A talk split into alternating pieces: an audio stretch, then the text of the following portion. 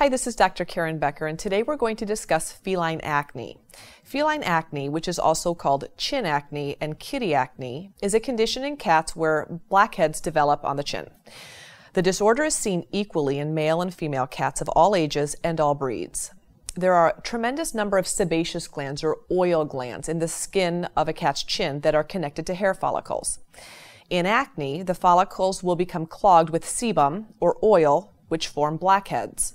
When a collection of blackheads develops on the chin and the lips of the kitty, um, oftentimes the chin or lips will look like the, the cat has dirt on its face, only you can't scratch it off and you can't wash it off.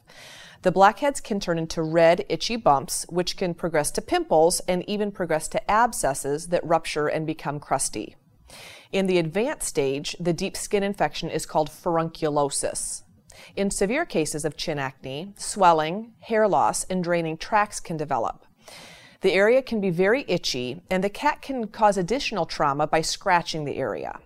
Secondary bacterial infections are common with this condition, and kitties can develop feline acne just once in their lives, or it can become a recurrent condition, or actually it can become a permanent condition where it just never goes away.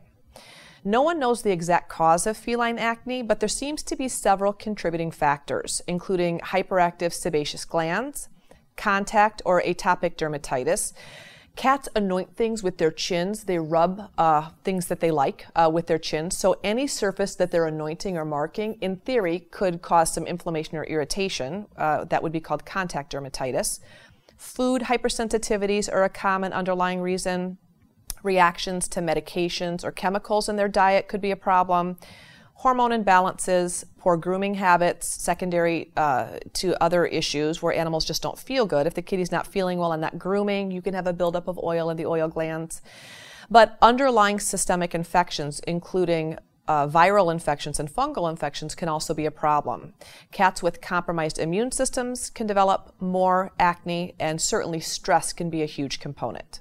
Skin scrapings or even a biopsy may be needed to rule out other similar appearing conditions such as feline mange, a yeast infection, allergies, ringworm, or even eosinophilic granuloma complex. If a bacterial infection is suspected, a culture and sensitivity test should be performed. Mild cases of feline acne may not need treatment at all, but you should keep a close eye on your cat's chin to make sure that the blackheads aren't progressing to something more serious. As tempting as it may be, do not attempt to squeeze or extract your cat's blackheads. Kitties don't like this at all, and it certainly can lead to a deeper skin infection. In many cases of acne, the symptom is significantly more annoying to you as the owner than it is to the kitty. It's important that any underlying conditions like mange, yeast infections, or allergies are identified and resolved, of course. I find that just getting cats off of unnecessary grains and carbohydrates in the diet, as well as giving cats a break from seafood and poultry as a protein source, can make a huge difference in preventing a recurrence of feline acne. I recommend disinfecting the area, the chin and lips, either uh, with dilute betadine solution, which is also called povidone iodine, or any gentle organic soap every day. At my practice, I suggest that my clients use a dab of colloidal silver or fresh aloe gel or manuka honey topically on the area after the skin's been disinfected.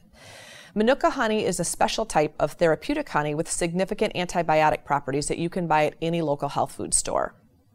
If a kitty has intermittent recurrent acne, you can proactively swab her chin with witch hazel or hydrogen peroxide to help prevent future breakouts. If the blackheads progress to open pimples, you'll need to have your cat seen by your holistic veterinarian for further treatment. If your cat's food or water bowl is plastic, you might want to consider switching to a shallow stainless steel or non toxic ceramic bowl to eliminate potential plastic or dye allergies um, that can certainly contribute to irritation of the chin. In addition, I recommend that you evaluate your cat's diet and also look at your cat's vaccine load as well as environmental chemical load as well as water and air quality in your home.